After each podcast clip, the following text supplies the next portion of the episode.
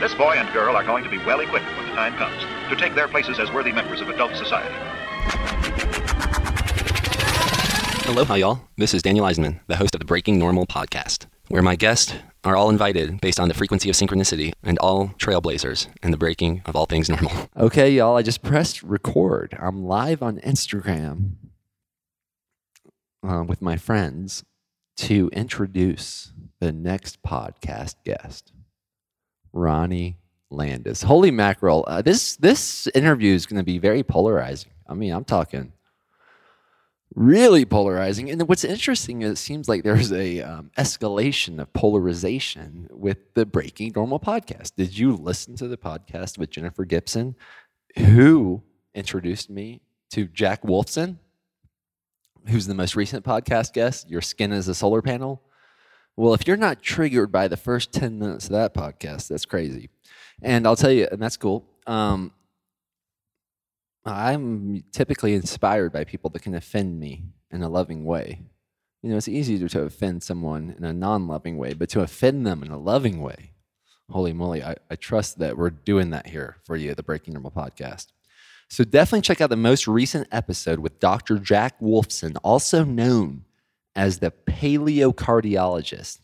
Um, that's the name of his book, which I highly encourage you to check out. What a book. Oh, it's on it's on Audible, and I think you can get it for free. We'll include that in the free um, we'll include that in the show notes. And what I want to say before I introduce Ronnie is something that we did not talk about on the episode, which I did talk about on the episode with Doctor Jack Wolfson, and that is glyphosate. The uh, ingredient in Ready Roundup, where there's all these like multi-million dollar lawsuits around. Um, I one of the things we talked about, Doctor Jack Wilson mentioned of what an issue that is for our current culture, and what I did not issue, what I failed to mention in that episode, which I know Ronnie knows a lot about because he's a bad ambassador for the company as well, is Purium. Purium. There's a few products they have that I'm really um, inspired by. Almost as uh, it inspired me enough to um, steward Tribe Vitamins, which I am even more inspired by. I can I am amazed by the results that I continuously hear about the bison liver and the elk liver, and now for myself, the bison testicles. I don't. I, we might have like if I don't know how many bottles we have left. Probably single digits, but. Um, I've gotten the goosebumps. I have um, since since the since consuming these freeze-dried bison testicle powder from one hundred percent grass-fed, grass-finished bison, which there is like an ultra-limited supply of globally, but my supplier was um, generous enough to allow me to buy it all from him, which is not that much. But I've been consuming... And uh, yeah, the very first day after consuming it, I went on the first date I've been on for over a year. I'm not sure if the other person would consider it a date, but I considered it a date.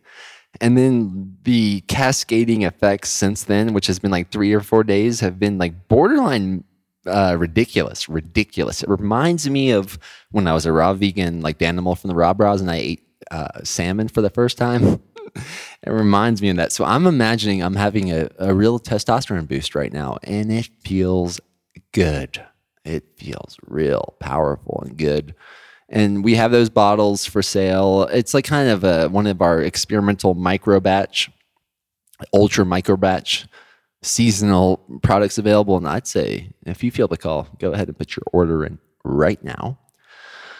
Um, and then the bison liver, I trust, will be available. I trust it'll continuously be available. That's also a limited supply, but we have like th- potentially thousands of bottles of those. And uh, the results are ridiculous. Go get you some Tribe Vitamins. So with Purium, they have products. They have one product that Tribe Vitamins does not have, and it's called, um, what is it called? It's their Biomedic. Biomedic. And it's a prebiotic, probiotic blend that allegedly, after a certain time of use, you can look it up on the website, will remove seventy plus percent of glyphosate from someone's lower gut. That's a big deal. That's a big deal. I almost think that Purium, that's like their biggest sale. That's like their biggest pitch to the world. And it just so happens they have a lot of epic other products that I would highly recommend called Can't, uh, I Can't I Can't Beat This. Can't Beat This is a pre-workout morning drink. Holy moly. And the Apothecary, which is pure cherry juice concentrate from organic cherries grown in rich soil. Bedtime, um, Can't Beat This would be morning time. And the glyphosate removing, um, detoxifying prebiotic, probiotic blend is called Biometic. You can order all those at uh, my link that will be in the show notes of this. If you're like watching this on Instagram Live right now, it's I think it's called ishopperium.com slash breaking normal. I would honestly, if you've never um, been involved with them yet, to go ahead and just like order one of their packages, like the Core four or the Ultimate Lifestyle Transformation. And I say all this because I Ronnie is also an ambassador for this company.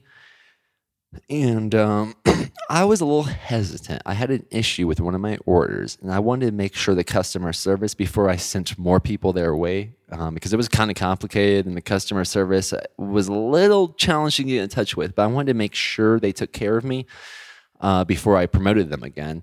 And sure enough, they sent me. They're sending me over three hundred dollars of free products today. The person I talked to, I think her name was Debbie or something. Holy moly, that's like the customer service I dream of for Tribe Vitamins and any company I'm um, affiliated with. So thank you, Perium. Thank you, Perium. Thank you, Tribe Vitamins. Thank you all for being courageous enough to give these products a go and affirm my inkling that, holy moly, these things work. Um, Paul Check, previous Rob Ross guest, not yet Breaking Normal podcast guest. Let's plant that seed. Um, I remember him quoting Laird Hamilton, also a Rob Ross guest, but not a Breaking Normal podcast guest yet, about like what is God and like God is the truth and what is truth and the truth is what works. Holy moly, Tribe Vitamins and Perium, those products I mentioned work. And that's a fact in my book.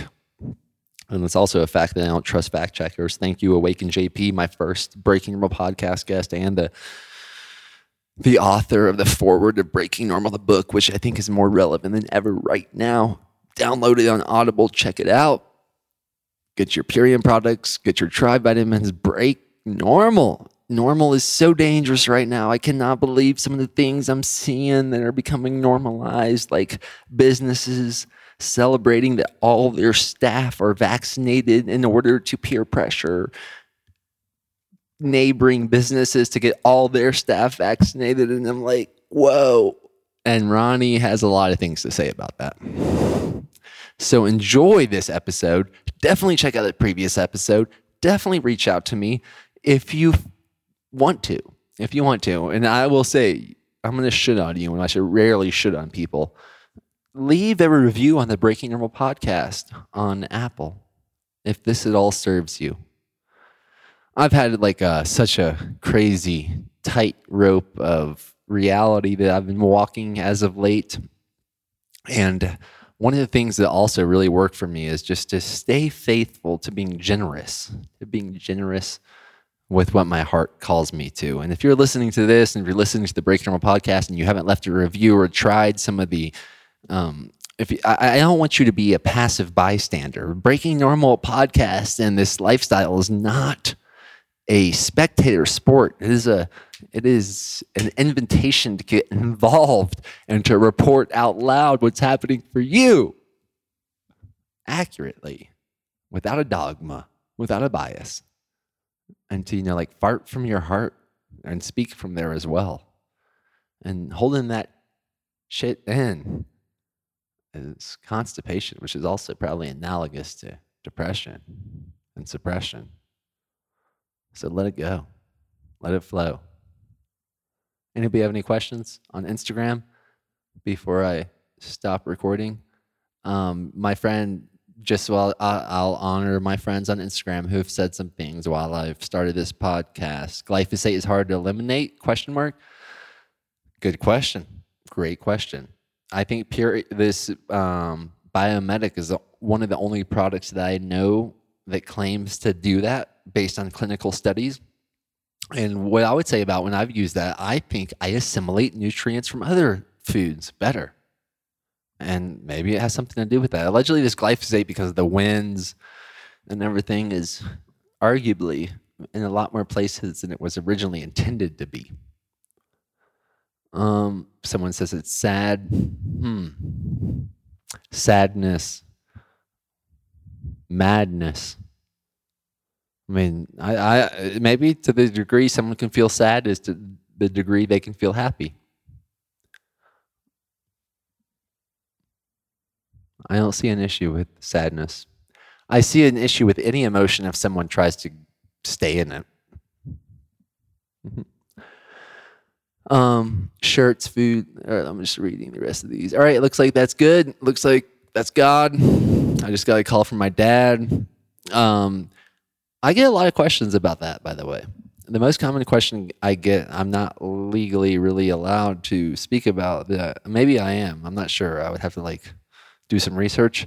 But if you have that question to me, send me a direct message, uh, maybe through email or Instagram at Daniel Eisenman. Um, my email is daniel at breaking normal dot com.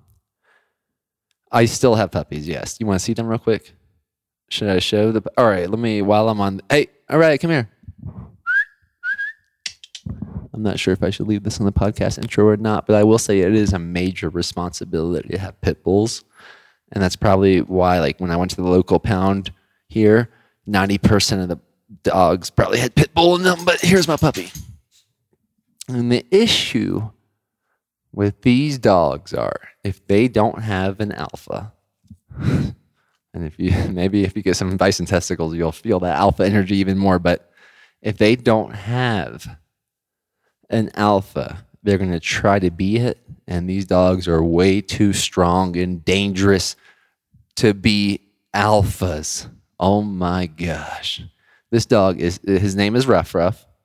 He is so rough.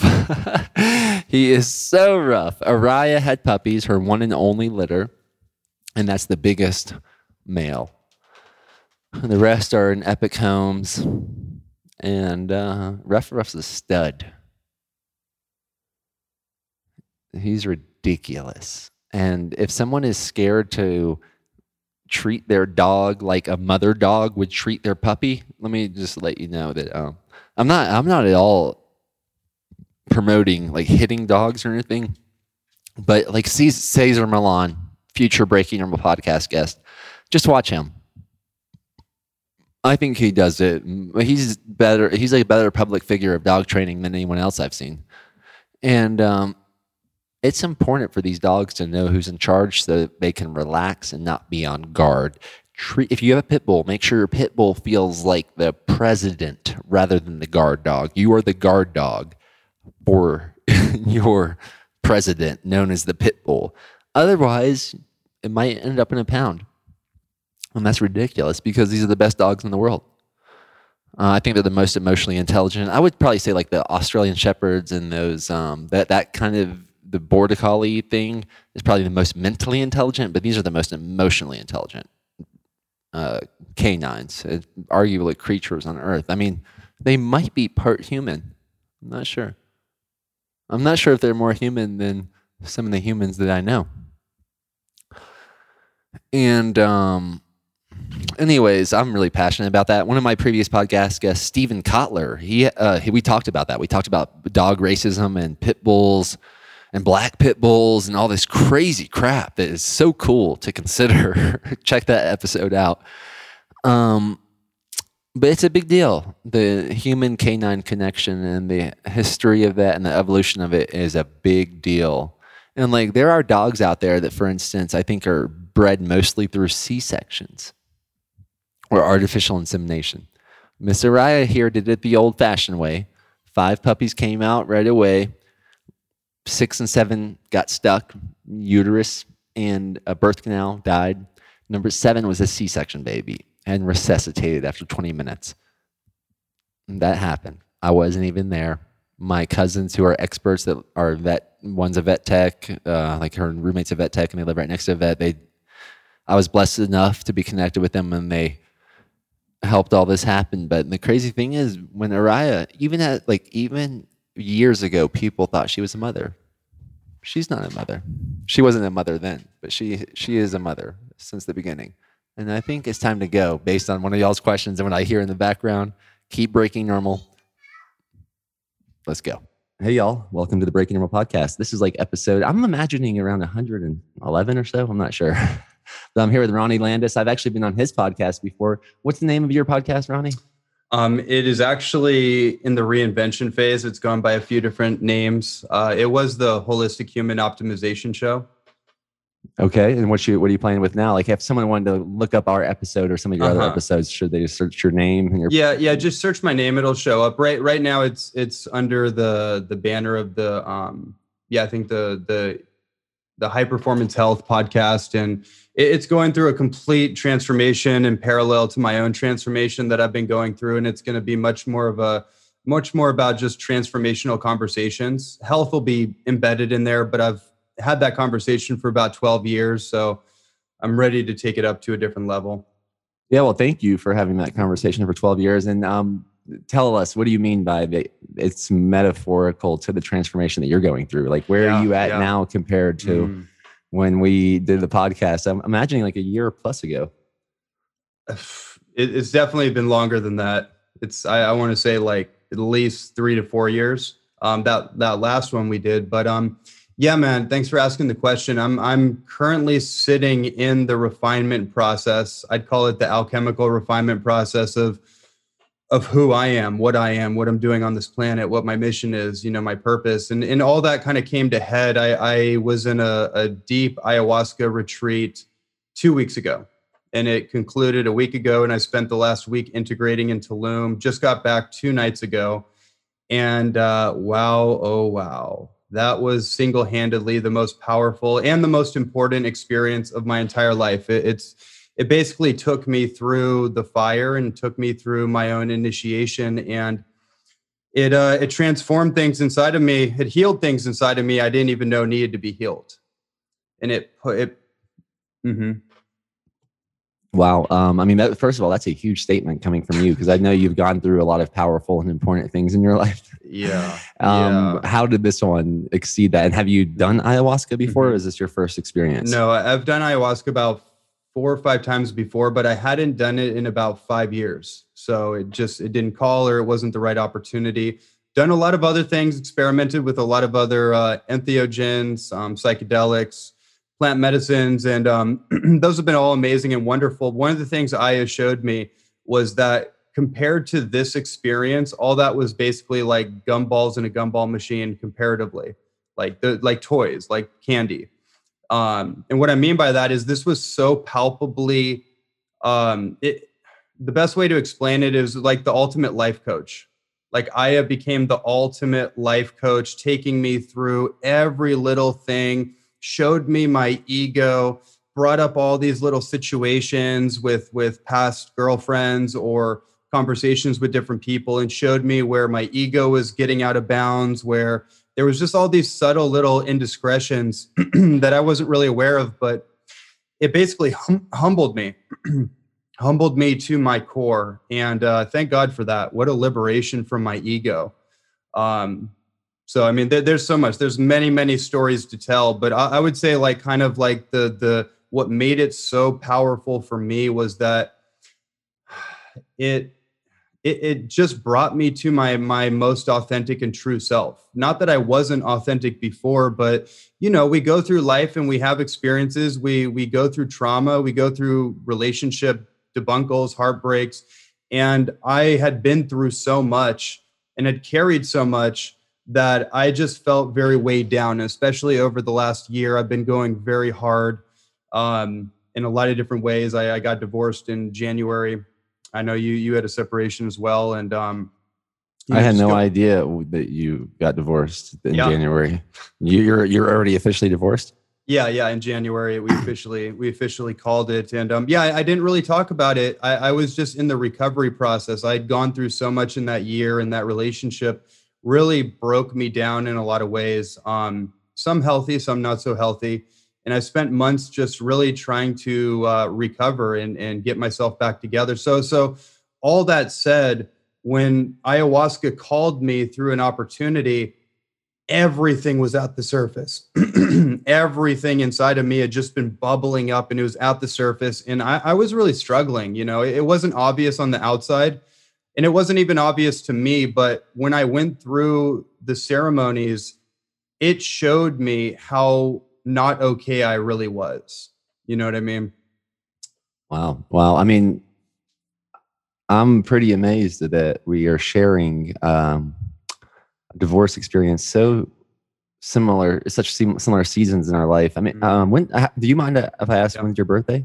May nineteenth. Uh, what year? Uh, nineteen eighty-five. Do you know you're like, um, I rarely show, share this publicly, but I'll do it for this case. And, and for the people that really listen to these podcasts closely, they're like, finally found it out. You're like eleven days older than me. Oh, really? Yeah. Oh, wow.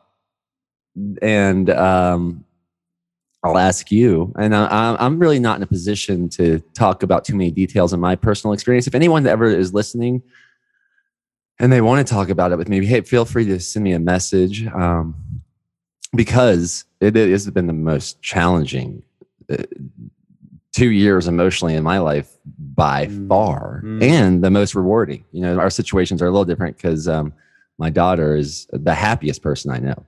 Wow, um, actually, and I, you know, I know a lot of people. Just like you have a lot of when you tell me you have the most powerful, important experience of your life, and I say that's kind of like me saying, "Yeah, my daughter is the happiest person I know," and it's really striking me that, and that's been the most rewarding part. But I've been amazed what I've had to endure to keep that stability and structure in her life. And like, wow, wow. I mean, uh, I, if you want to talk more, you said, you mentioned it, like the, this, the, the idea that your ego with mm-hmm. past girlfriends was really mm-hmm. shown to you. Would you care to elaborate on that? Yeah. Yeah. I'd love to, actually. It's really important. It was one of the most important confrontations in the whole journey. And um, so I, I had come out of that relationship feeling very bitter, feeling very wounded, feeling very like used.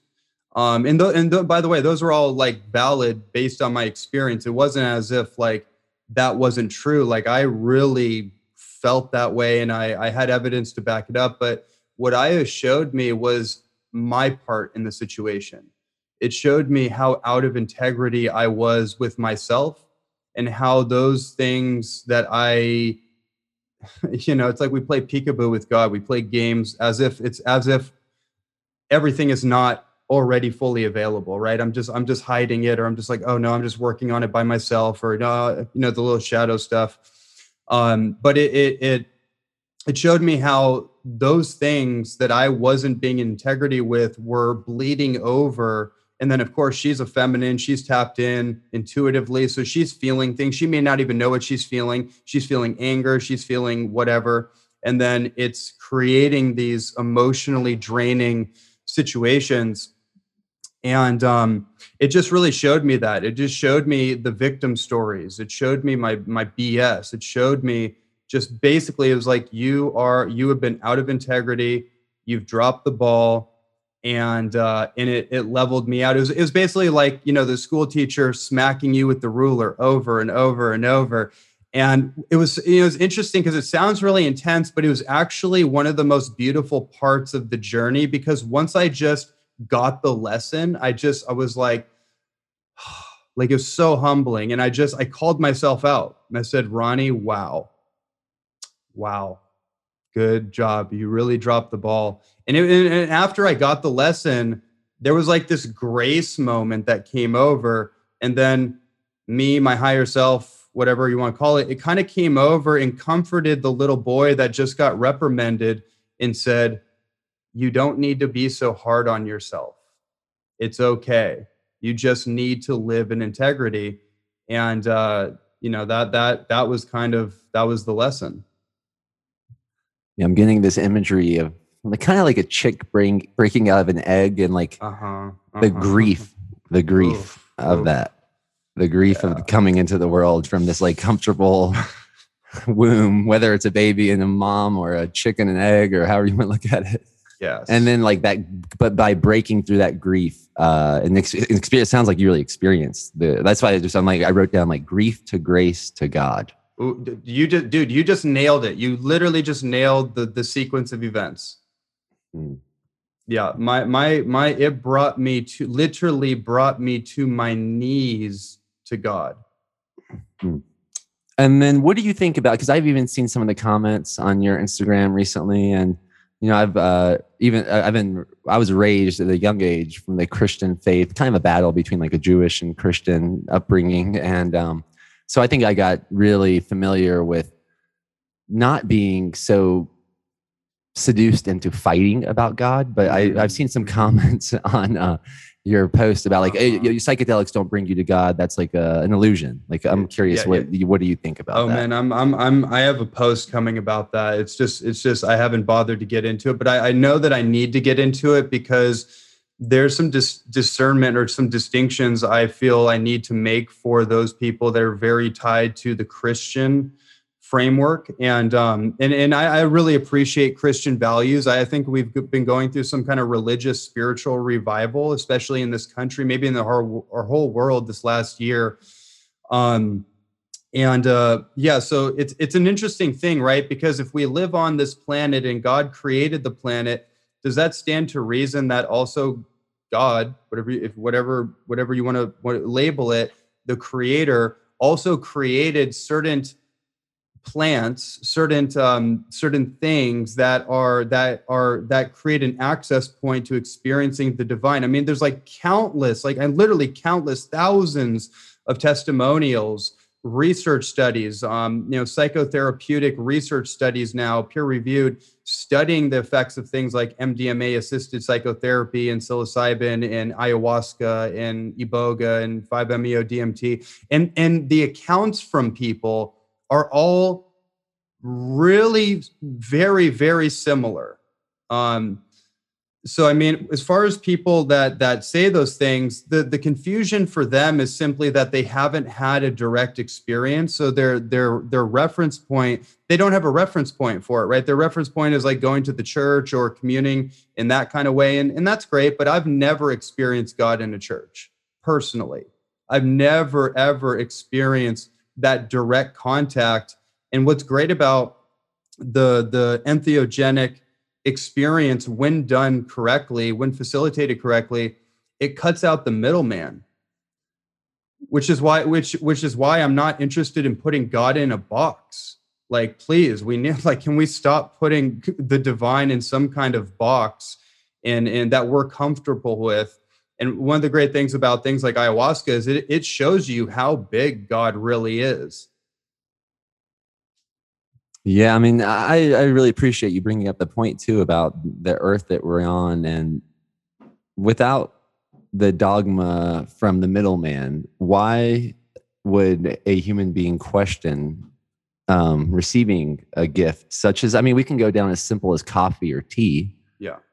To maybe ones that are even more taboo, like, because M D M A M D M A is sort of a uh, manufactured, it's a manipulated drug, if I'm understanding that correctly, compared yeah, to it's, say it's, it's, it's compared to like a, specifically like a plant medicine for sure.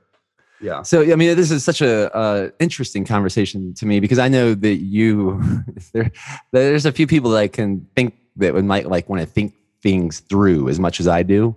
Mm-hmm. Um, around certain topics. Like, I know your new book coming out about addiction, or it's already it's, it's out. It's already out. T- tell me the title of that one so people can the, look it up. And where can they get it? Uh, the Addiction-Free Lifestyle. And it's the addiction free lifestyle dot com. Uh, okay, great. And um, I mean, I'm curious, how does this, how do these, these gifts from God, as you may see them, but other people may see them. I'm thinking like, maybe they see it as um, like Adam and Eve and the uh-huh, Garden uh-huh, uh-huh. of Eden, and they like, maybe this M D M A or or milking of toxins off of frogs' mm. back is like eating from the tree of knowledge. Maybe is that is this like the fall for man, or is it? Well, actually- I, well, okay, so okay, I gotta let's let's just get this out there. So a lot of these stories have been what I call Vaticanized, Vaticanized. So by the Vatican Church, which now. The the disclosure on that is is widespread. What's been going on with the Vatican Church and, and Pope after Pope after Pope, all the way through antiquity, and the corruption of the teachings of Christ and and all all of it. So I mean, we could actually get deep into those stories. I don't know if we really want to go there, but like I think we what's what's ended up happening is we've gotten some kind of watered down children's story version of these Bible alleg- allegories, and and and people are not they're, they're in a box. They're in a box of their own mind, and they're not really thinking, they're not, they're not able to break out of that box proposed to them by the, the Catholic Church or whatever the thing, the Bible, whatever the thing is. Um, I can say from my experience and the experience and testimony of countless, countless, countless people, and it seems to be the same thing over and over, is that these substances help to bridge the gap between the default mode network in the brain. So that's like the filter, right? The filtering in all the information and keeps us kind of in this, this somewhat linear, um, you know, uh, frame of reality. Um, and then once that, that, is removed or downregulated, all of a sudden we're able to perceive uh, a different a different reality, and we're able to go into our own our own subconscious and start to see what's really going on there. So some people may feel like, okay, yeah, you're eating from the the tree of of good and evil, the knowledge of good and evil. Well, guess what? In our world right now, I want to know about good and evil. That's that that has been hidden from us for so long, and we're at some kind of choice point, some kind of bifurcation in our world right now where we need to actually get really clear about good and evil and figure out which direction we're going to go, because it doesn't appear to me that there's a middle ground. It does feel very much like it's it's this way or that way. And um, for me, ayahuasca put certain things in my in my face, like put it in my face. It made it very clear that, uh, yeah, very clear that we don't know very much. Wow. Um, yeah, I appreciate your passion around the good and evil. And I just can't help but really consider what I've seen in so many of my friends' lives and my own life, and then seeing what's going on with the collective, that I uh, totally agree that we are at some huge transition point in humanity. And it's, I would, I, w- I was telling one of my friends yesterday or a few days ago, and they may have thought I was like joking, but I'm actually seriously, Jesus seems to be making a big comeback right now. Dude, I was just having this conversation this morning, like two hours ago, with another friend. And I'll tell you about Jesus, a few things Please. that have just been super mystical. I think one of uh, just ones that come up through the podcast, and like, and, and thinking of you, because I know we both live in San Diego. Yeah. I remember once hanging out in Encinitas. I think it was at Eve. Funny mm-hmm. enough, we were eating at Eve, my brother and a neighbor, and I, we were talking about how Jesus seems to be one of the most taboo words in Encinitas. Mm. Like, you could say anything, but if you start talking about Jesus, you could really ruffle some feathers.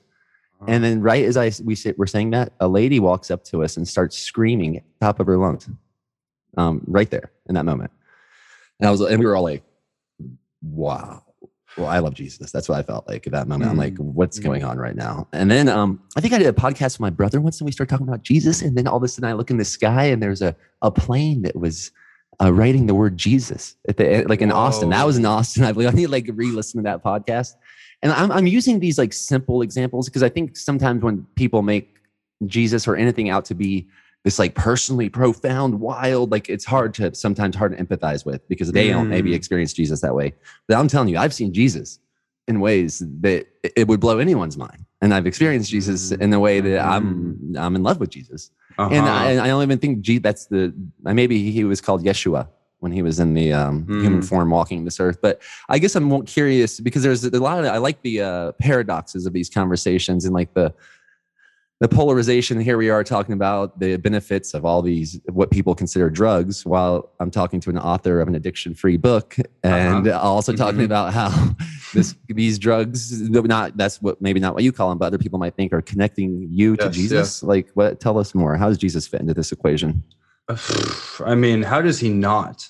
Like, it's so it's so funny you say what you just said about like Jesus making a comeback. I was just having a back and forth audio with another brother of mine, and you know, I was just mentioned talking about my experience and like this this God encounter and repenting, uncontrollably repenting, and he and then he starts telling me about Jesus and how much he loves Jesus and in the in the whole thing, and it's and then it's like last night I was on speaking to what you just shared about that woman.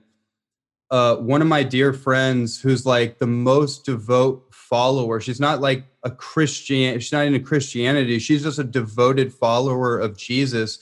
And she's sending me these messages. She's like, she's like, when you mention the word Jesus, you will trigger you you will you will trigger people's demons. Like like they they will uncontrollably start to manifest, and then there's, they can't stand it. They can't be around it. It's like the one thing, it's the one energy that it just, it just triggers that, whatever that energy is.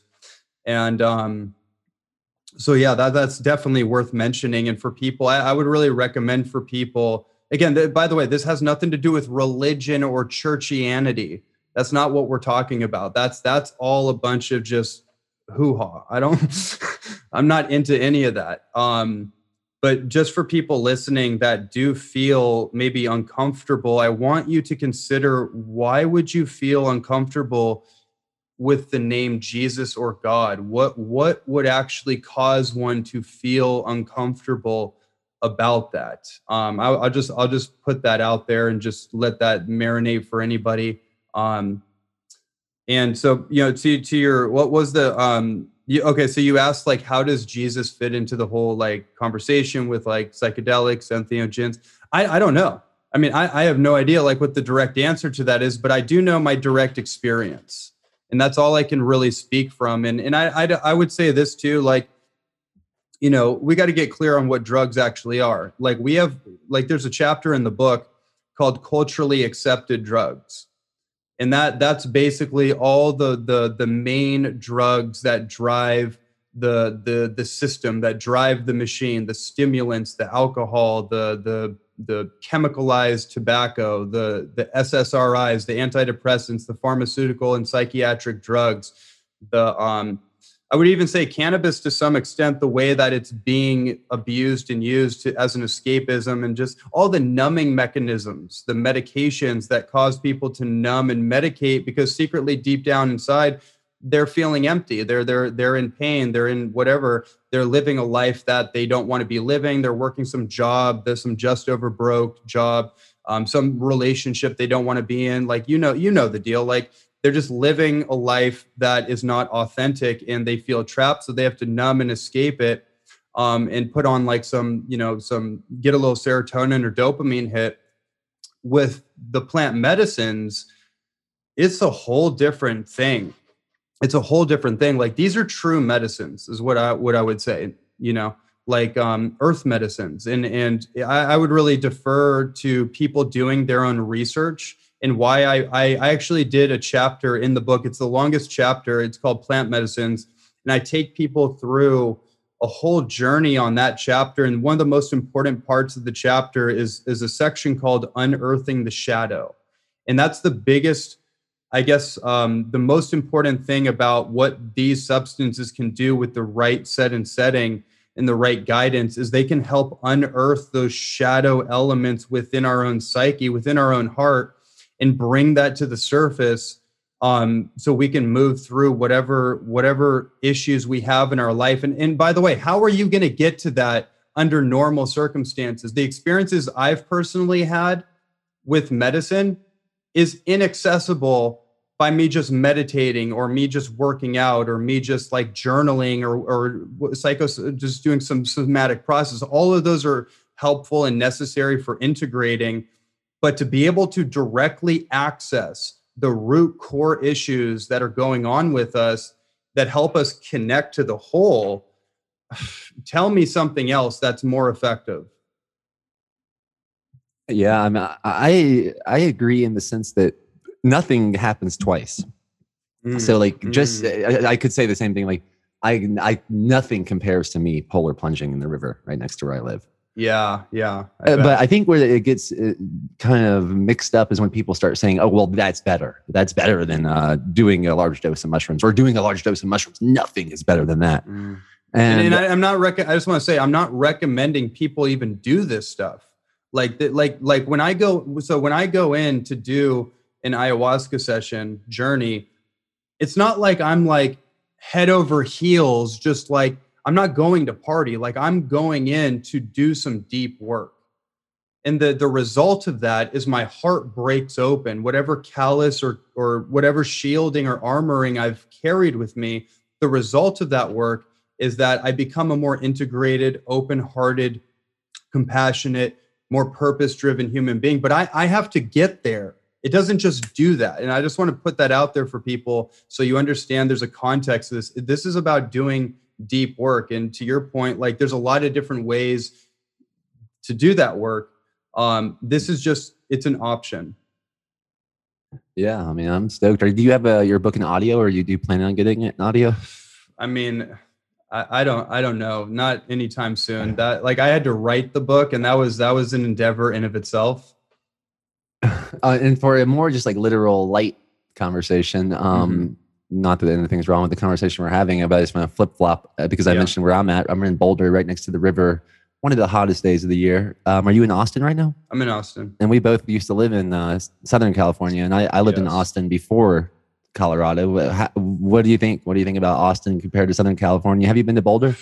I, I've never been to Boulder. These are like, there's like some sort of like light rail between these cities. Like Boulder uh-huh. is so similar to Encinitas, but like a mountain version of it. But yeah, how, how's Austin? How's life in these different places? What do you think? How do you, how would you compare them? Because I know a lot of people are thinking, I've had conversations with, do I want to move to Austin or Boulder? Mm-hmm. Like a lot of people are thinking that right now. Mm-hmm. Yeah, yeah. I mean, there's like a mass exodus out of California. There has been this last year. I've known so many of my friends over so many years that have all synchronistically landed over here. Um, for me, it's it's great. It's it's great for now, for sure. You know, it still has some of those those elements of the Matrix and this city vibe. And there's kind of, you know, there there's that, but it, it's a small city and it has a ton of nature. I love the the the river energy. There's just there's like that. that like Zilker Park, like that kind of makes it work, that all those trails and everything, that, that part makes it work for me. Um, and there's some kind of, yeah, there's some kind of like magnetic force here. I don't know. A lot of us have just been pulled here. It's, it's hard to put my finger on it. Um, and it feels like that's, that's true for a lot of places. Yeah. Um, have you been to Barton Springs? Of course. And to the Barton Springs, like to the, in, oh, the yeah. okay, just oh, making oh, yeah. sure, because I've had conversations with people and they, um, because you mentioned Zilker Park, and I agree that in my opinion, I don't really, I haven't read the history of Austin, but my opinion and my intuition is that that city was built on Barton Springs from That's Barton what, Springs. I think you're right. That's what I And heard, a lot of people yeah. go to Austin and they're like, I'm like, how'd you like Barton Springs? Like that? Oh, I didn't go. I'm like, oh, you didn't go to Austin then, in my opinion.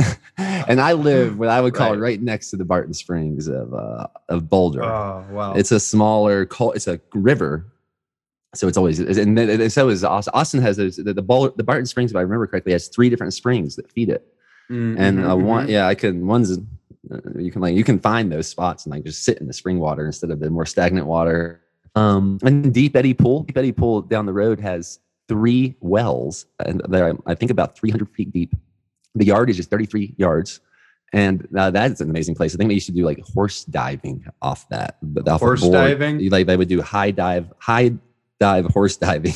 But Austin, yeah, Austin and Boulder, in these places, they do have a unique vibe. I do think it has something to do with the water. I've heard like rose mm-hmm. quartz theories about like the what's under Austin. I feel like Austin has a um, the spirit of music. You know, when we did tribe yes. tribe designs, we invited the essence of music on purpose. And Austin, man, they just and Boulder, they have that music spirit to it. Yeah, yeah. And I, and I, I think a lot of people are hearing it. A lot of people they are done with the static of the propaganda of the uh, news. Uh, uh-huh. I'd probably rather I just rather I'd rather tune into the music of the earth. Well said. Well said. I think that's exactly what's happening. Yeah, yeah. It's like it's like um, people are hearing the beat of a different drum, and it's it's and it and it's what's interesting about it is that it seems to be some kind of carrier wave that's moving through people. Like it's not one person's hearing their own song, someone's hearing. It's like it's like there's a theme, right? There's some kind of universal theme that's moving through people that are awake enough that are that are that are that are able to hear it, and in they're they're seeing the same thing, the people that have eyes to see. And that's why, you know, bringing the whole the whole Jesus thing up, it's like it's what makes this all so fascinating from like some kind of prophetic perspective. You know, it's like there is an energy that's moving through the collective, almost like some kind of upward spiral. Um, and, and it's like, we're all tuning into some kind of vibration, some kind of, some kind of, uh, yeah, some kind of carrier wave that's moving all of us in a similar direction. Yeah. I mean, I've, th- I've thought about it. Like if, if there was, let's just say consciousness instead of literally. But if there's a, an apo- apoxy- apocalypse of consciousness, wouldn't there be an ascension simultaneously? Isn't that how it kind of works? Of course. Um, of course. And, and it does seem that way. And a lot, I mean, it, it's weird. Like all of a sudden in Boulder, everyone is a lot less scared, a lot less masked, and a lot like, and yeah. very proud of their savior known as the vaccine. Uh-huh. Um, and uh-huh. it's an interesting thing because it is kind of like, oh, cool. Now I'm not, now people are not like chasing me around stores, asking me to pull my mask up or put a mask on because they have a new belief. And I'm oh, not actually yeah, yeah, sure yeah, yeah, yeah. what's more uh-huh. concerning. Is it, is it more concerning that people are happier and more peaceful now because they had this um, symbol, symbolic savior known as a vaccine? Or is, was it more disturbing when people were really, really scared when this first started happening? Because I can empathize with fear. I know, I know what fear feels like, um, mm-hmm. but I'm not as familiar with pure delusion, I don't think. So I enjoy the new vibes, but I'm also, it's like almost more concerning in a bigger picture. I, I yeah, I think you're tuning in to, yeah, that's, that's, that's interesting. Um, Yeah, it's almost like people have made, they've made so-called science or scientism their new religion, um, which which it is a religion. It's it's it's an it's an atheistic, materialistic, you know, godless religion where science is going to save us, but science is also what's been turning this planet into a trash heap, and it's what caused the problem in the first place. But we're going to put all our our chips in on science. It's like, okay, God and faith and and all that, like, that's just a bunch of, you know, that's just, that's outdated, right? Like, oh God, that's just outdated. We, we have science now. Um, so it, it's, that part is very disturbing to me. Um, and I don't really know what to say about it right now. I've, I've kind of come to a, I've come to an acceptance that there's a bifurcation in the collective and the herd is being herded off to a certain direction, and the ramifications of the time release nature of these vaccines and the compounds in them are going to only start to become even more, more prevalent. And I feel like for a lot of these, these people that have put their faith and their trust into the, the vaccine or pharmaceuticals or whatever, the, the medical model and the, the puppeteers that are, that are posing as doctors, but they may be involved in different, very different things.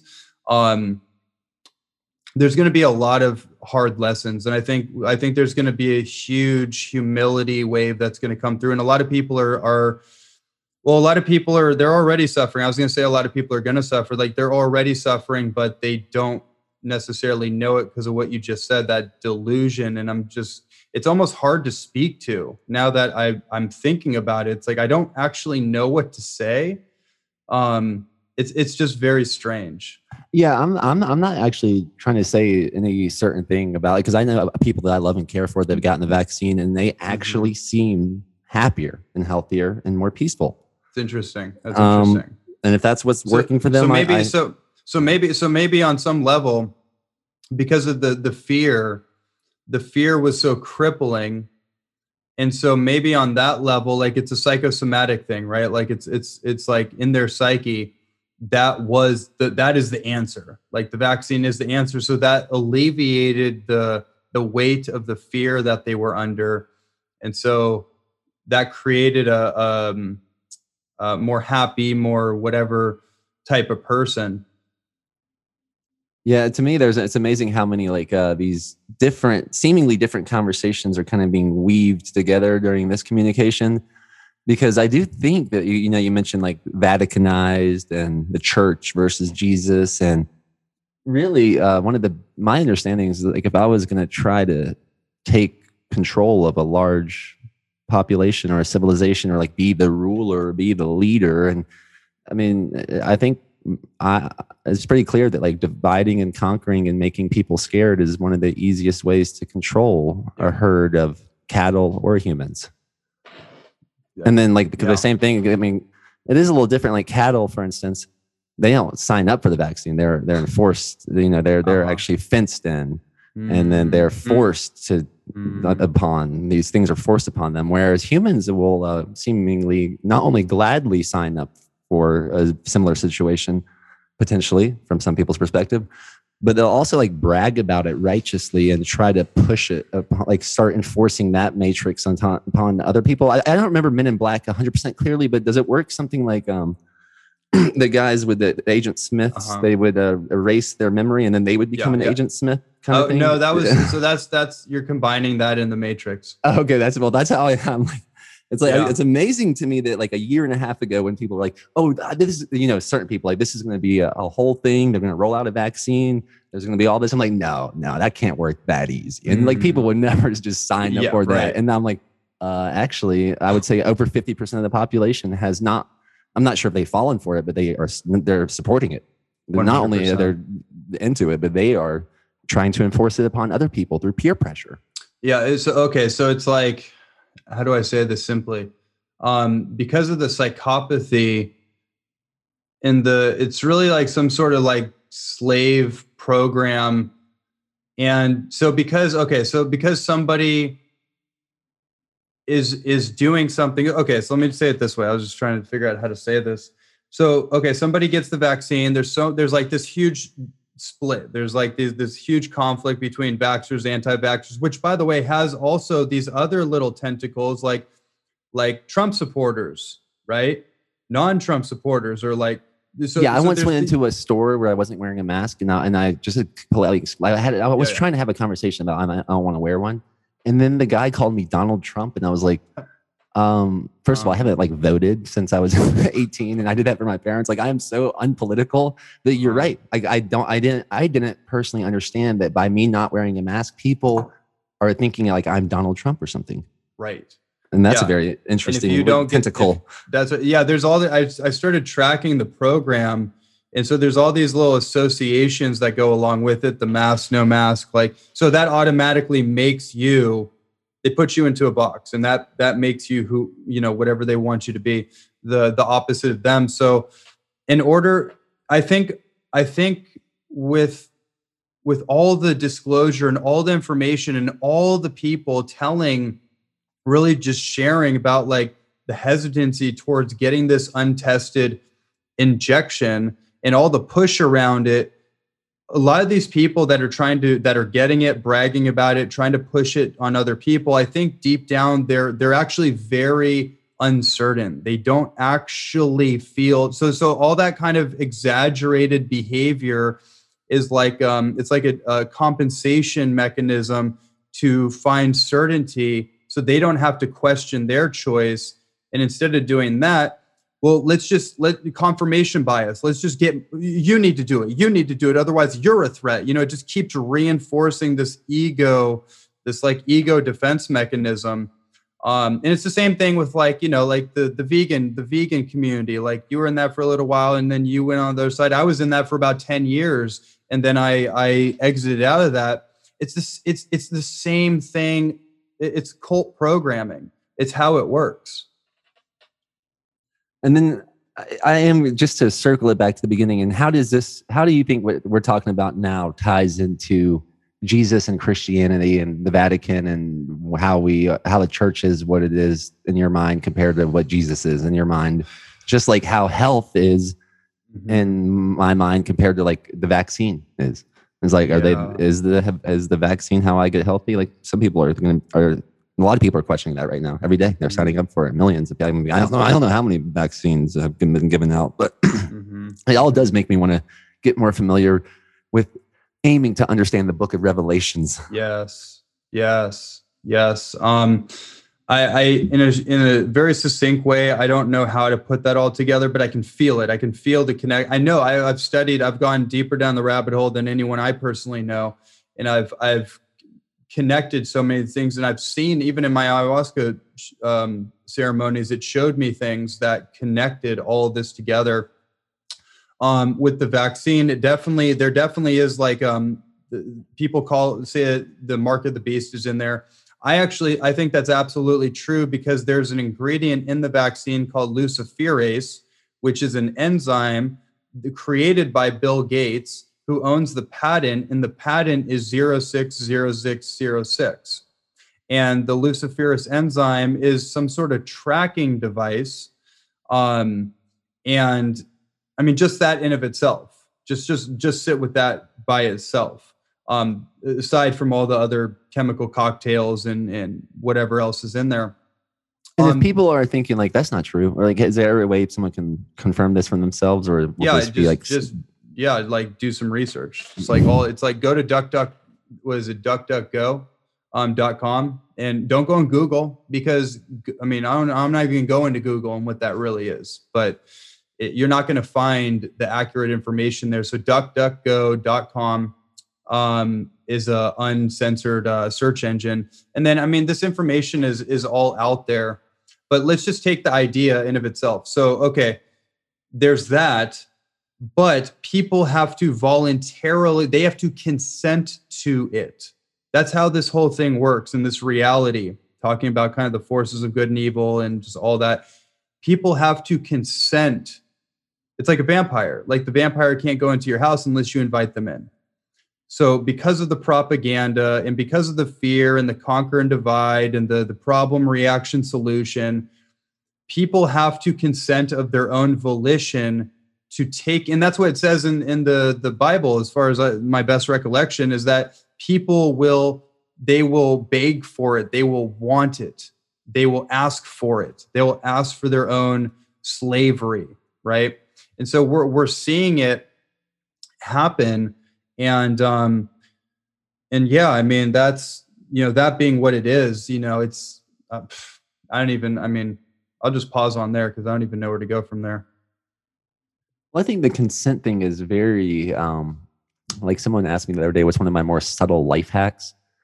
And it's interesting how you kind of tied the consent into like the uh, the spiritual aspects of ourselves. Mm-hmm. Because yeah, I um, just uh, just making another personal example. The other day, this guy um, asked me, like, we were having a great polar plunge, and something started like uh, it happens quite a bit where people are polar plunging, but uh, something started bubbling up in him, and he wanted to some reason he picked me out and asked me if, he, if we can lock hands and scream. He wanted to scream and lock hands. And I said, um, because he started telling me he had a really rough experience at this river years ago, and it was like all surfacing. And I was like, well, um, will it be good for me? And he says, no, it'll be good for me. No, he didn't say no. He said, it'll be good for me. That's what he said. And like at this point, I'm thinking like, I am, I'm not sure if I'm engaging with this person. And um, that's why I'm being very clear. What is this? Am I consenting to something that's going to be good for me? And when I got, and I did not get an answer on that. You know, I just made a simple suggestion, like, um, we'll just, let's just do it on the earth. I'll scream into the earth if you want to scream at the earth. Mm-hmm. And, um, and we did that. And, but this is the same thing. I've seen this in like Maui, for instance, Paia, Maui. It's kind of interesting. It's like a boulder uh-huh, in, uh, uh-huh. in a way, in the sense that it may attract the best people in the world and the worst people in the world. Like I've heard that said about Paia, yeah, and, and I yeah. can guess why. I, I've seen that over in Paia for and sure. The, and people there, like I remember walking in the street with a group of friends, and like people, there's certain people that'll hang out and um, they want to shake your hand. This was before COVID. That's one good thing about COVID. I feel like people learned a lot about boundaries, personal, physical boundaries. Uh-huh. But I saw person after person like shake this person's hand that they did not want to shake their hand. But once they did shake their hand, something I felt like was transmitted. And it was like this person holding their hand out was at, they were, I feel like being used to ask mm-hmm, to mm-hmm. engage with this other per, this other spirit. Mm-hmm. And I just think that's like really, even though I might not be clearly conveying and this, but I, I imagine like you've been saying, you were getting the feeling, and it might be hard to put into words, but I do think consent is a huge thing yes. in the spiritual war that we might be in. Yes, I think you you nailed it. That that that's the most important thing I think somebody can take from this whole conversation is, what am I consenting to? Not just what you're putting on a paper and you know your little signature, but what are you consenting to within your own mind? What am I entertaining within my my emotions? Am I just, my emotions are just going all over the place, or just going down these little rabbit holes, um, you know, these little conversations with people, my time, my energy? Like, what am I really consenting to? Because it it is a consent-based reality. And that's how the Luciferian, um, that's how the Luciferian energy works. It's the same thing with like Hollywood movies. Now we find out that Hollywood is just a big freaking front for so many different things. And it's just become like a propaganda indoctrination arm um, it, it's it's like they they have to put certain certain messages or certain things into these into into movies or billboards or whatever, because it, subconsciously we have to we have to consent that, okay, this is normal, right? Like, you know, man, there's so many examples coming up, but I'll just leave it very vague and general. Like, this is normal. This is this is this is acceptable, right? This is okay. And then we just go along with it, thinking that not, it's not a big deal, like transgenderism or transhumanism or uh, processed foods, factory farm foods, like whatever. Example after example, these things are um, they're normal, right? And so we're we're unconsciously. Well, let's use one specific example that I do think might have one of the most hardest impacts on humanity, because you talked about it specific. Uh, it sounds like you talked about it in your book, but specifically, um, what's the Percocets and the Oxycontins and the hydrocodones? What is that classification of drugs called? Opiates. Oh yeah, the, opiates. Manufactured Opioids. opiates. Yeah, mm-hmm. opiates. Yeah. Um, That's a great how, example. Yeah, great example, because you know the propaganda of the pharmaceutical commercials and everything, and how it's pushed through doctors. You know, all of that. And yes. At the same time, it seems like some of the greatest people that have ever lived have been arguably defeated by that specific class of um, mm. drugs. And then I hear about something like, uh, and I've used it, um, kratom, kratom, for yeah. instance, that might hit those opiate receptors. That might actually be the best way for people to get off the manufactured ones. Mm-hmm. And um, and then you look, like if someone Googles kratom, they're going to find all kinds of controversial stuff out there. Uh-huh. And I've used yeah. it. To me, it seems like a like a green tea. I mean, I've never used a large dose, so maybe it's uh-huh. uh, different. But it has like a more of a body high. Yeah, yeah. Of like a tea. Mm-hmm. Um, mm-hmm. And it's just so yeah. I, it's very important to be aware of. I think what even though we're not going one hundred percent into each topic, I think it's a, very important for people to have a general awareness of what we are getting at here. Yeah. And one thing that's coming up for me that I, that wants to be said in this whole, this whole framework of like consent. Um, it's interesting how this is tying into our original conversation around like God and Jesus, because one, this is my perspective. This is just my interpretation, my feeling. My feeling is that why people have such a hard time with the term God or the term Jesus is because it's so absolute. Like when you think of God or you think of Jesus, there's no, there's no wavering of what that is. It's such an absolute clear um, thing, right? And so a lot of people have liked to get very general and like, oh no, it's the universe, it's life, it's this, it's that. And, and these are very general, non-specific, non-committal type of things. And the cons- so when it comes to consent and to know what you're consenting to, you have to you have to actually know what you're committed to. And so if we're kind of in this wishy-washy, like new age, false light kind of um, generalization, um, then it's very possible that maybe we're serving the wrong, the wrong uh, master, so to speak, from kind of more of a biblical type of framework. Um, you get what I'm saying? Like, yeah, this reminds me so much of, um, I used to read some C S Lewis, and I think one of the books that's coming to mind is like Screw Tape Letters or something like that. Have you read it, any C S No. Lewis? I forget the name of the books, but he's a Christian philosopher, and um, he was, yeah, what I remember from his works is that there, you, there's a good and evil. And then when someone doesn't believe in that, that's where like the it, he it has quite in-depth philosophical philosophical debates about that. Mm. But it is that is a big polarization, I think, with a lot of people I know. I know a lot of seemingly good people that don't believe in good and evil, and I know it's, it's seemingly good people that really believe in good and evil. Mm-hmm. And yeah, if I was going to say uh, for myself, I believe in good and evil. It's it's uh, it's undeniable. It's it's astonishing to me. Even Jordan Peterson says that he's like, you know, I don't remember exactly how he said it, but he's something to the effect of like, you may not believe that there's good in the world, but it should be un it should be like undeniable that evil exists. Like it should be undeniable. How could you even deny that? Um, and so the fact that people do deny that is. That to me is actually the most alarming thing. Yeah, you know, I, I know we've both had so many different experiences with so many different peoples or plants or ex- groups of people, or and uh, yeah, I've come to a place recently where I'm I'm concerned. I'm like mm-hmm. quite concerned. Um, quite concerned because of people I know that are like leading people in, in directions that are concerning, quite concerning, especially with everything that's going on in the world right now. And I, I'm I'm at the odds of what to do.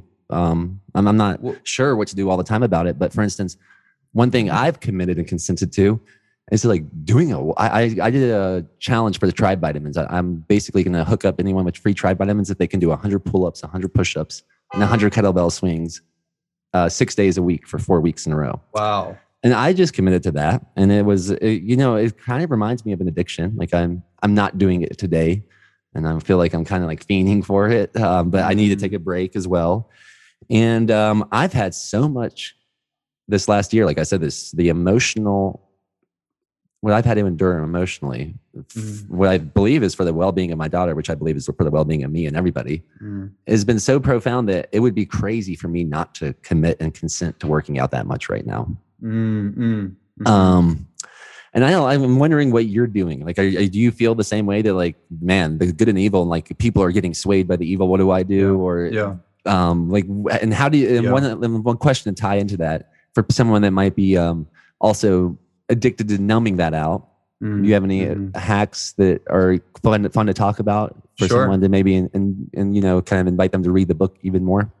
Yeah, yeah, for sure. Um, Yeah, there's there's so much in the book um, that people can can gain so much from. But I, I'll just your your question is really important for me, and what what my ayahuasca journey showed me as well is that I, I had all these big questions about God and, and life. What am I here to do in my life? And it, it kept bringing me back down to earth. It kept bringing me to my relationships. It started showing me all these people in my life and. It, the message was just help people. Your purpose and your mission is to help people. Um, and I think I think what I've gained out of it is that, you know, the world is going to be what the world's going to be. It has its own trajectory. Like it, like there is there's a force moving through the world, working itself through it. And I get to decide who I'm going to be in it. And I could be weighed down by the world and try to change the world, or I can just work on changing myself. And I think that that that that kind of tried and true wisdom is still true. I think that I think that is what we're here to do. We're here to suss out the darkness within ourselves, and that's why I, I'm really committed to doing um, more of these ayahuasca retreats over the next couple months, because I want to suss that out inside of myself. That that's that's my When I when I feel like I'm I'm waging a holy war on the dark forces, like that's that's what I feel. I know that most of that is internal. It's not like I'm going out there, yeah, I'm making different posts and stuff, but that's an internal process in of itself. Like I'm, you know, I have to go through myself to to bring that out. And yes, it, it helps people, inspires people, and that's great. But I'm I'm not out there, you know, trying to slay demons per se. I'm just, I'm having the internal experience of it and working through my own, my own stuff. So I feel like that, that's what we're here to do. And then however that manifests externally um, is going to be unique to each individual. But the addiction thing comes in because I think that that's how we've been, we've been held hostage to this, this like pleasure, overstimulation, numb, numb ourselves out from reality kind of, um, Uh, approach in our society, and um, that that's the slave program. That's how we have been voluntarily indentured, and that's also going to be our liberation. I think that's going to be our spiritual liberation, is going through the withdrawal, going through the process of liberating ourselves from these um, these addictions, and that's why I wrote the book. And that that was my most practical solution to that kind of question: what do I do about the the conflict between good and evil? I don't know. I, I'm not, this has been going on for a long time, a long, long time. Um, but my, my personal response is that at least the thing that we can do is try to be the best version of ourselves and, and suss out those shadows inside of ourselves, open our heart, love love as much as we can and get rid of all the addictive, limiting things that we know are not good for us, so we can actually be a clear vessel and we can actually connect to what I'm choosing to call, call God. Wow. Thank you, man. Thank you for uh, being such a vigilant, investigative journalist for your own personal journey and kind of and being courageous enough to report out loud about your findings. It's uh, super inspiring and uh, super important and powerful. Um, for someone that listens to the classic addiction, someone smoking cigarettes, I'm curious on your opinion on this. Do you think that um, they should try to just stop? Or do they, what do you like when you mentioned the withdrawal? Do you think, uh-huh. I mean, I know it's based case by case. I don't know if you're giving people consultations around that, but you know, people are all, I, I think everyone's addicted to so many different things. Absolutely. And, and that's why the raw vegan diet, I got addicted to that. And I was like, wow, this is one of the, for an addictive personality, this is like the greatest addiction maybe the someone can have. They might have like long-term, maybe not the greatest effects, but for those first six months, I was like, wow, I'm, I'm just like a freaking hummingbird. Right. Um, it's, it's an amazing cleanse and detox. And the one thing that the raw, the raw food um, world taught me is the value of detoxing. Like it, it opened my eyes in a way that no other dietary path, you know, like where, where do you find someone like David Wolf or Robert Kassar? You know, it's like these characters that are just like these vast, like vaults of like so nuanced and niched information. Um, you know, it's like, it only comes out of a world like that.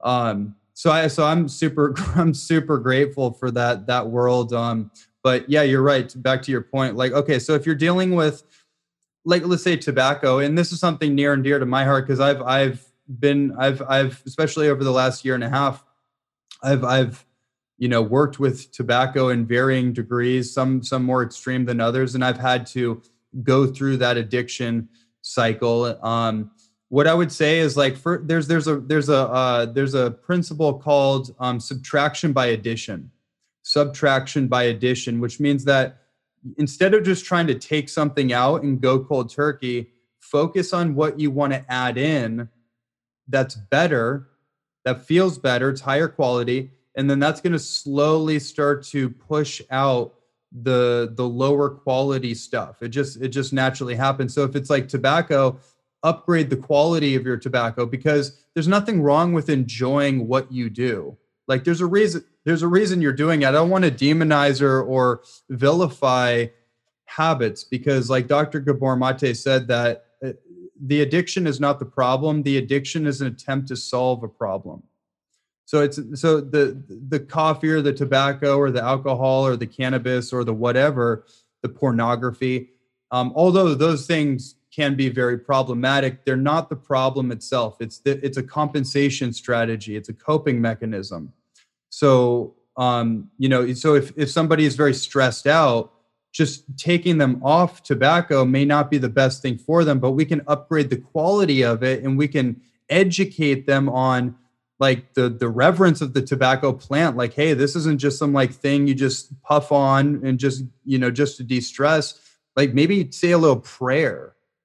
Right? Like actually bring some intentionality into the thing, the, the coffee, like, oh my God, it's like, I really want to get off coffee and it's just too much. Okay. Let's upgrade the quality of the coffee the best we can. And then create the, and for most people, it's the ritual. Eventually it's just like, well, I just, I like the ritual of it.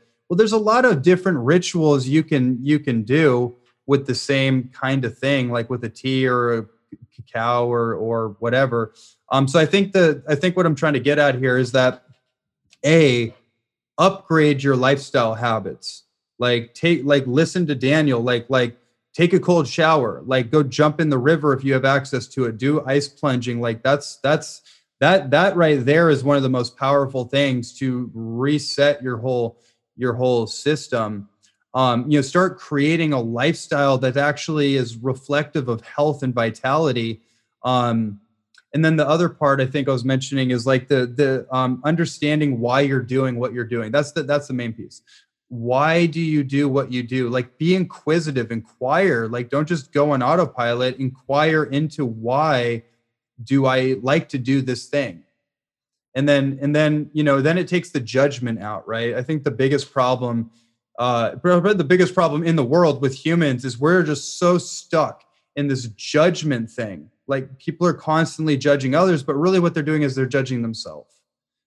And and we and we and that's one of the things that Aya showed me too when it came in and said, you don't need to be so hard on yourself. It, it was like I, I I almost wanted to cry because I I felt the pain of self-judgment and how much weight I put on myself. So I think until we we as individuals can start to get to the heart of our own matter and release that that weight or that self-judgment, um, that has a way of releasing the hold on the the habit itself. Awesome. Yeah, I um I, it's such a big topic, such a and I'm happy you have a whole book out there and that you've put so much work into it and that you are obviously very well versed and knowledgeable about it through probably outside outside and inside research. So yes, I, yes. I, hey, I bet some people might be wanting to reach out to you. Do you do, you do um, consultations around that? Yeah. Like some, okay, cool. Yeah, I, I do coaching. What is the best place for, for someone to reach out to you and um, or look you up? Okay, um, right now, Instagram and Facebook. Um, I'm spending a little more time on Instagram right now, just with all this like flurry of posts that are coming out of me. Um, so, so you can easily reach me on Instagram. It's just Ronnie under under dash Landis. Um, same thing, Facebook. Um, then my website is h h p health dot com. Um, I haven't updated the website in quite some time, uh, but you can get on the mailing list. Like, er- like everything is going through some kind of reinvention as I'm going through my own my own process as well. But um, yeah, all the work that I've done, the addiction-free lifestyle, the the health and nutrition work, and personal development work, it's it's it's all there. And I, I do coaching programs and things of that nature as well. Awesome, man. Well, I'm looking forward to crossing paths in person again soon. And whether yes. it's the Barton Springs in Austin or the river in Boulder oh, or man, somewhere else new, uh, let's, let's keep in touch and yeah, keep, man, keep growing stronger. Mm, it seems like you, you, uh, yeah, you're one of the most com- committed people I've ever met to their growth. Mm. So thank wow. you. Wow. Thank you. I appreciate that. Great to be here with you, brother. Yes, sir. We'll talk soon. Make it a great day. Thanks you for everything. Too.